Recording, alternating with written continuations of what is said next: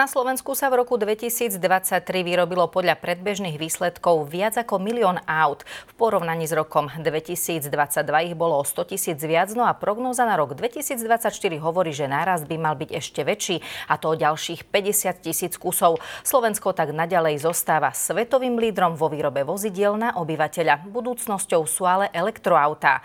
O perspektíve ich produkcie sa v štúdiu JOJ24 budeme rozprávať s Alexandrom Matušekom, prezidentom Zväzu automobilov automobilového priemyslu. Dobrý deň, Dobrý pán deň. Matúšek, vítajte u nás. Tak povedzme si rovno na úvod, že koľko z tej produkcie všetkých aut na Slovensku tvoria elektromobily a ako sa to zmení po príchode, alebo teda po tom, čo automobilka Volvo tiež spustí výrobné linky? No dnes to ešte nie je taký veľký podiel elektromobilov, ale sú elektrifikované auta, to znamená nabíjateľné plug-in hybridné vozidla. E, celkovo sme sa pohybovali zhruba okolo tých 30% ktoré boli čiastočne elektrifikované. A e, Slovensko je na dobrej ceste e, z oznámení automobiliek. Ak začnem od východu, to Volvo začne v roku 26 len s čisto elektrickými vozidlami. E, Kia ohlasila na prelome rokov 25-26 dve elektrické vozidlá, Stellantis takisto bude vyrábať elektrické vozidlá, Volkswagen tiež oznámil, že od roku 26 bude vyrábať vozidla Porsche na, s elektrickým motorom. A samozrejme Jaguar Land Rover takisto oznámil, že od 20, roku 25 začne transformácia do roku 30 e, smerom k elektrickým vozidlám. Takže karty sú rozdané celkom dobre. Takže stihnú tu tie automobilky do toho roku 2035, ako vieme, vtedy už by sa nemali predávať žiadne auta so spaľujúcimi e, motormi, aj keď sú tam nejaké výnimky na tie umelé paliva a podobne, alebo syntetické, syntetické paliva. Tak my očakávame, že taká väčšia transformácia prebehne okolo toho roku 26 aj na Slovensku v našom atomovom priemysle ale nezávisle od toho do roku 2035 sa budú vyrábať na Slovensku určite ešte auta so spalovacím motorom. Čo všetko by tie automobilky potrebovali? Možno akú vládnu pomoc, aké stimuly a podobne? Robert Fico hovorí, že teda o mesiac predstaví nejaké opatrenia, e, ktoré by mali pomôcť tejto transformácii. Z vášho uhla pohľadu, aké by mali byť tie opatrenia, čo by ste potrebovali? Ja by som naše problémy zhrnul možno do takých troch oblastí. Tou prvou oblasťou sú e, naše, naša pracovná sila, to znamená nedostatok pracovnej sily nedostatok kvalifikovanej pracovnej sily. Druhá vec je, koľko nás tá pracovná sila stojí, to znamená, zase boli zvýšené odvody napriek tomu, že dlhodobo je Slovensko kritizované, že cena práce je tu už príliš vysoká, nekonkurencieschopná. A treba povedať, že automobilky všetky do jednej vrátane dodávateľov vyrovnali tie inflačné tlaky, sa zvyšovali mzdy o infláciu pomoc e, pri cenách s elektrickou energiou na rozdiel od e, Európy, kde bola smerovaná skôr do priemyslu, na Slovensku bola smerovaná do občanov. A to sú veci, s ktorými sme sa museli vyrovnávať. A, a, a nedostatok pracovnej sily na Slovensku je obrovský problém. Nám odchádzajú študenti, ktorých si tu nevieme udržať. A musíme dovážať pracovníkov z tretich krajín, čo sú zase ďalšie náklady, náklady navyše, nehovoriac o tom, že tie, tie, tie lehoty sú príliš dlhé. Vy hovoríte aj o nedostatku pracovnej sily na druhej strane. Ak prejdeme na tú elektromobilitu, alebo teda výrobu tých elektrických aut, nie je to aj príležitosť možno pre študentov otvoriť nejaké nové odbory, spustiť nejaké inovácie, výskum a podobné veci, aby sme neboli iba tou montážnou dielňou, to je niečo, ale po čom dlhodobo voláme, že musíme sa my na tú elektromobilitu pripraviť už od školstva. Ak si zoberiete, že Volvo ohlasilo vrátane industriálneho parku budú potrebovať okolo 12 tisíc pracovných miest. Gotion, ktorá oznámila investíciu do baterkárne, bude potrebovať odhadom len pre fabriku zhruba 4 tisíc a agregovane pravdepodobne 6 tisíc miest. My sa tu bavíme o 20 tisíc voľných pracovných miest v nasledujúcich dvoch rokoch a nevieme, kde tých ľudí e, zatiaľ zobrať. Takže tam budeme musieť pridať, kde ich nájsť, kde ich vyškoliť, kde ich zapracovať tak, aby od roku 26 mohli automobilky naplno fungovať. Nebudú to len tie výrobné linky, ale naozaj bude tam priestor aj na nejaký ten výskum, na nejaké startupy a podobné veci? Viete, výskum si robia automobilky vo svojich materských fabrikách. Na druhej strane máme tu spústu dodávateľov, máme 400 dodávateľov, ktorí mnohí z nich robia výskum aj na Slovensku. E, čo sa týka baterkárny, máme e, výskum, spomenie firmu Innovat, ktorá sa výskumu, výskumu venuje. Takže priestor tam je, priestor tam proste je, len naše školstvo na to nie je celkom dobre pripravené. Poďme sa ešte pozrieť možno na to, že či tú transformáciu sa dá uchopiť aj z toho uhla pohľadu, že uh, Hovorí sa, že ak sa nezvládne, tak vlastne tam môžu um, vzniknúť vlastne 10 tisíce nejakých miest, ktoré vlastne nebudú obsadené, respektíve 10 tisíce ľudí, že môžu prísť o prácu. Čo sa, s tým, čo sa s tým dá robiť? Ako sa tomu prispôsobiť? Ja by som možno začal z iného konca. Samozrejme, ak sa niečo nezvládne, tak e, nastane veľký, veľký problém. Ale my sme tu na to, aby sme to zvládli. Automobilový priemysel má pred sebou 3 roky, keď e, bude dosahovať jeden lepší výsledok za druhým, tak ako dnes situácia vyzerá. My musíme vyriešiť tie problémy, ktoré nás trápia. To sú tie problémy s pracovnou silou a kto vyriešime, e, tak budeme na tom dobre. Druhý problém je environmentálna udržateľnosť, e, kde máme nedostatky, obrovské napríklad spracovanie priemyselného odpadu a špecificky nebezpečného odpadu. To je téma, ktorú intenzívne diskutujeme už niekoľko rokov a bohužiaľ sa doteraz nič nedialo. Tretí problém, ktorý máme, sú pridlhé e, povolovacie procesy na investície, kde u nás e, to trvá minimálne 300 dní, a v takom Anglicku 80. To sú veci, ktoré musíme jednoznačne zmeniť. A potom je tu ten trend elektromobility, ktorý je veľmi špecifický napriek tomu, že sme v prepočte na obyvateľa najväčším výrobcom na svete, tak sme poslední v Európe, čo sa týka registrácie bezemisných vozidiel. A tam treba urobiť opatrenie, aby sa to na Slovensku takisto zmenilo, pretože každá fabrika sa snaží byť tam, kde má aj ten trh. Čiže vy sa neobávate toho, že by boli nejakí ľudia teda nezamestnaní práve preto, že sa prejde z tých spaľovacích motorov a len na tie elektromotory, ale skôr toho, že nebude mať kto v tých e, fabrikách Ja sa naozaj robiť. skutočne sa neobávam, lebo to čiastočnou transformáciou už mnohé automobilky prešli. To nie je celé ešte, lebo ešte predsa len do roku 35 je 12 rokov, 11 rokov. Uh, takže toho sa naozaj neobávam. Vzhľadom, ak sa ešte pozrieme na demografickú krivku Slovenska, že tej, tej tých mladých ľudí e, naozaj nepribúda tak, ako by sme potrebovali našou starosťou bude mať dostatok na to, čo potrebujeme pre naše potreby. No a spomínali ste vlastne aj to, že je tu relatívne nízky záujem. Keď sme si pozreli nejaké štatistiky, tak z tých dovezených aut z minulého roku to neboli ani 3 e, elektroaut na Slovensku. Ako Slovákov vlastne motivovať k tomu, aby sa orientovali na tieto elektroauta? Vieme, že niektoré krajiny poskytujú rôzne zľavy a rôzne výhody pre týchto ľudí aj vo výškach niekoľko tisíc eur. Na druhej strane Nemecko s tým e, ku koncu tohto roka teda predošlého roka skončilo. Čo by pomohlo, aby sa ľudia toho nebáli? Viete, to je zásadný problém je vo vnímaní celého toho problému. Totižto tým plánom, ktoré sa v Európe prijali, akým spôsobom sa má tá elektromobilita vyvíjať, e, e, ak videli krajiny, napríklad ako Nemecko ste spomenuli, že to celkom nebeží tak, ako si to naplánovali. A ten čiastočný cieľ je, poviem, také tri mílniky v roku 25 by malo byť 15% novoregistrovaných aut bezemisných. V roku 25. V roku 2030 okolo 55% a v roku 2035 už bude zákaz e, registrácie aut so spalovacím motorom, tak ako sú dneska nastavené pravidla. A krajiny, keď videli, že nestíhajú tie plány, tak spravili rôzne podporné opatrenia a prieme Európskej únie je dneska na 16% za minulý rok. A my sme na 2,6 tak vidíme, ak to nefunguje, tak musím niečím podporiť a to je záväzok, ktorý podpísala aj Slovenská republika. A my hovoríme, treba podporiť, odborníci hovoria zhruba do takej hranice 5% penetrácie, potom sa to už stane e, normálnym procesom a normálnou súčasťou. A druhá vec je e, nabíjacia infraštruktúra. Elektroauta potrebujú nabíjaciu infraštruktúru a, a stále sa tu klameme argumentom, že na to, koľko máme málo aut, máme tu nabíjacú infraštruktúru dostatočnú. Ale ten efekt, ktorý nastane je, keďže sme takto pozadu, že to príde u nás neskôr, ale o to rýchlejšie. Takže netreba to, netreba to podceňovať. Iné auta čo skoro v ponuke nebudú.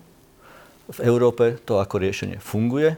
Na Slovensku sme ako mnohých iných veciach opäť trošku pozadu. Čiže nie sú nabíjačky, ľudia nemajú motiváciu, aby si takéto auta kúpovali. Ale sú Obávajú nabíjačky, sa viete, nejakého pohodlia, teda či nestratia to pohodlie a podobne, áno? Viete, my stále hovoríme o, o nejakých extrémoch. Uh, viete, ešte pred pár rokmi bola veľkou kritikou, že auta na baterku majú nízky dojazd. Dneska ten dojazd je už, je už, je už dostatočný bola kritika, že sa pomaly nabíjajú. Dneska sa auto už nabíje za 20 minút úplne v pohode na dlhších cestách. To je čas jednej, Hovoril jednej, tom, že sa nedajú veľmi recyklovať. Teraz už sú nejaké možnosti, postupne sa to mení? Všetko proste ide a vidíme, že ten priemer, tých 16 e, priemer Európskej únie je, je výborný a je nad cieľom. My sme na 2,6% to je 5 krát menej, takže máme dosť impulzov na to, ako rozmýšľať, ako to, ako to zlepšiť. A dôležité je povedať, že čoskoro iná ponuka už nebude. Poďme sa pozrieť teraz na vlastne baterkárne. To je veľká téma momentálne v Strednej Európe, keďže Maďarsko sa ukazuje ako, ako taký ten tiger. Na druhej strane e, ľudia v Maďarsku, či už ekologickí aktivisti, ale aj nejakí starostovia obcí hovoria, že s tým nie sú veľmi spokojní, pretože e, má to aj vplyv na životné prostredie, na to, ako fungujú tie mestá a podobne. E, dá sa nájsť nejaký taký ten rozumný kompromis medzi tým, keď to ešte neškodí životnému prostrediu a keď to zároveň pomáha ekonomike možno?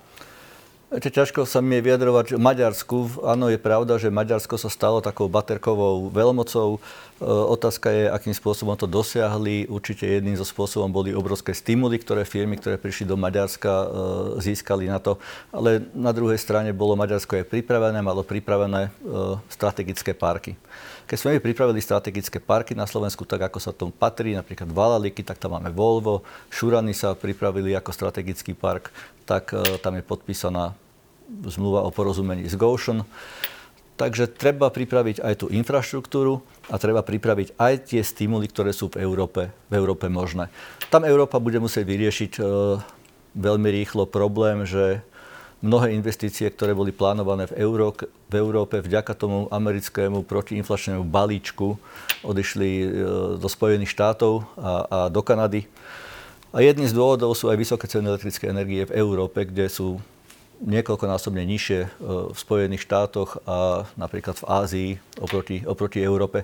Takže to sú veci, ktorým sa musí, e, musia venovať vlády aj na európskej úrovni, aby sme túto nevýhodu dokázali nejakým spôsobom vykompenzovať.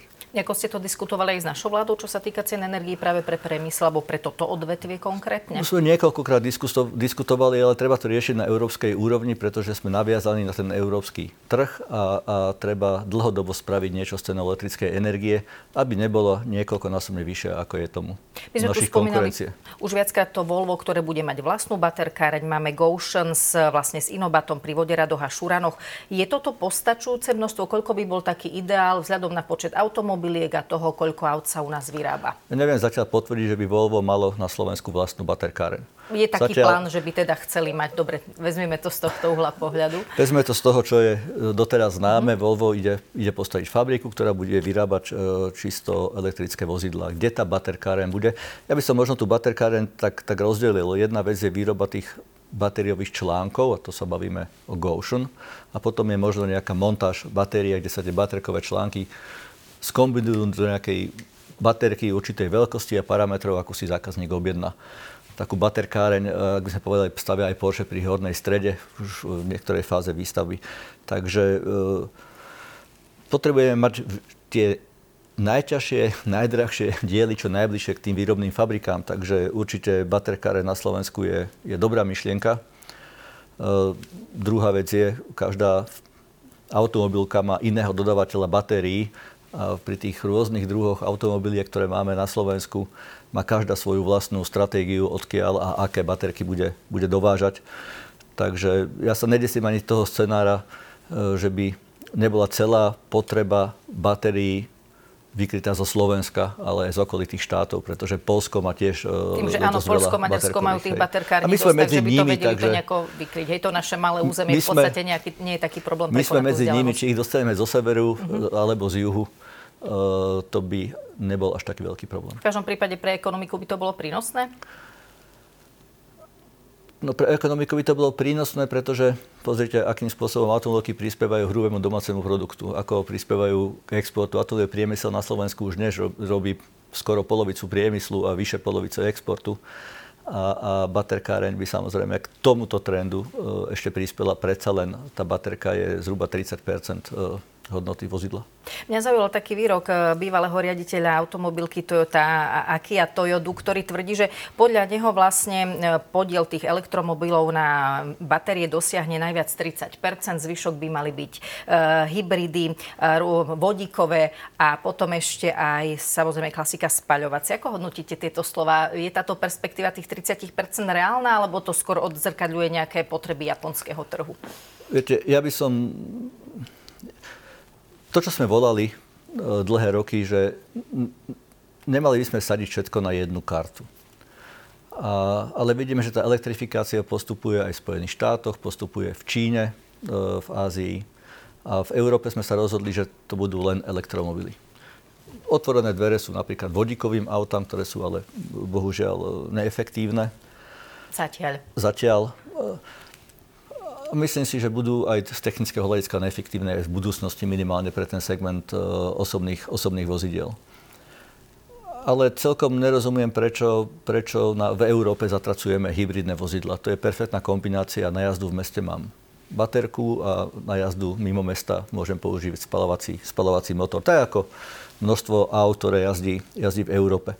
A Čína má len jednu kategóriu. Tam oni to volajú New Electric Vehicle, do ktorého sa rátajú aj tie nabíjateľné hybridy. A niekedy mám taký dojem, že e, Európa má väčšie ambície ako kondície a to bude tá otázka, ktorú sa v budúcnosti bude musieť vyriešiť. Ale momentálne, tak ako je legislatíva v Európe nastavená, tak e, najefektívnejšie a najlasnejšie riešenie vyzerá byť cestou tých e, elektrických vozidel. Je, sú tam prípustné podľa vás do toho roku 2035 ešte nejaké zmeny? Vidíme, že sa bude teda na jar voliť do Európskeho parlamentu. Môžu tam byť iné preskupenia tých síl a podobne. Niektorí europoslanci už avizujú aktivity v tomto smere? Viete, na to, aby sa niečo zmenilo, by musela byť e, väčšina 65% z celej Európskej únie, čo si celkom dobre neviem predstaviť.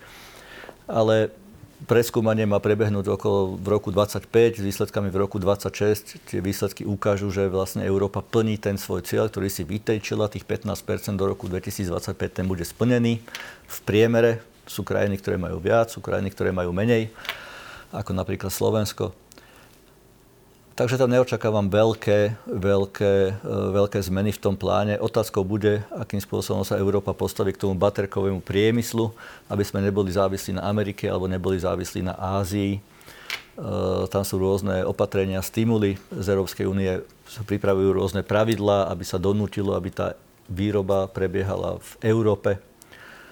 Ale faktom je to, že momentálne tie, tie, americký protiinflačný balíček skoro všetkých investorov, ktorí nemali už rozostávané závody v Európe, odlakal e, za veľkú mláku do Spojených štátov. Takže s týmto sa bude musieť Európa rozumne vysporiadať. A aké bude to obsadenie, e, ťažko teraz predikovať. Nedá sa vylúčiť čokoľvek, ale, ale faktom je aj to, že automobilky nie sú schopné a nie je udržateľné z finančného hľadiska ísť paralelne viacerými, viacerými smermi. To... A Toyota, áno, Toyota tvrdila, že vodíkové auta, ak sa pozrieme, aký je podiel vodíkových aut, tak je to absolútne mizivé. To pohybujeme v promile, nie ani v percentách. Pán Matúšek, ja vám ďakujem za toto zhrnutie a za to, že ste si našli čas. Rado sa stalo, ďakujem pekne za pozvanie.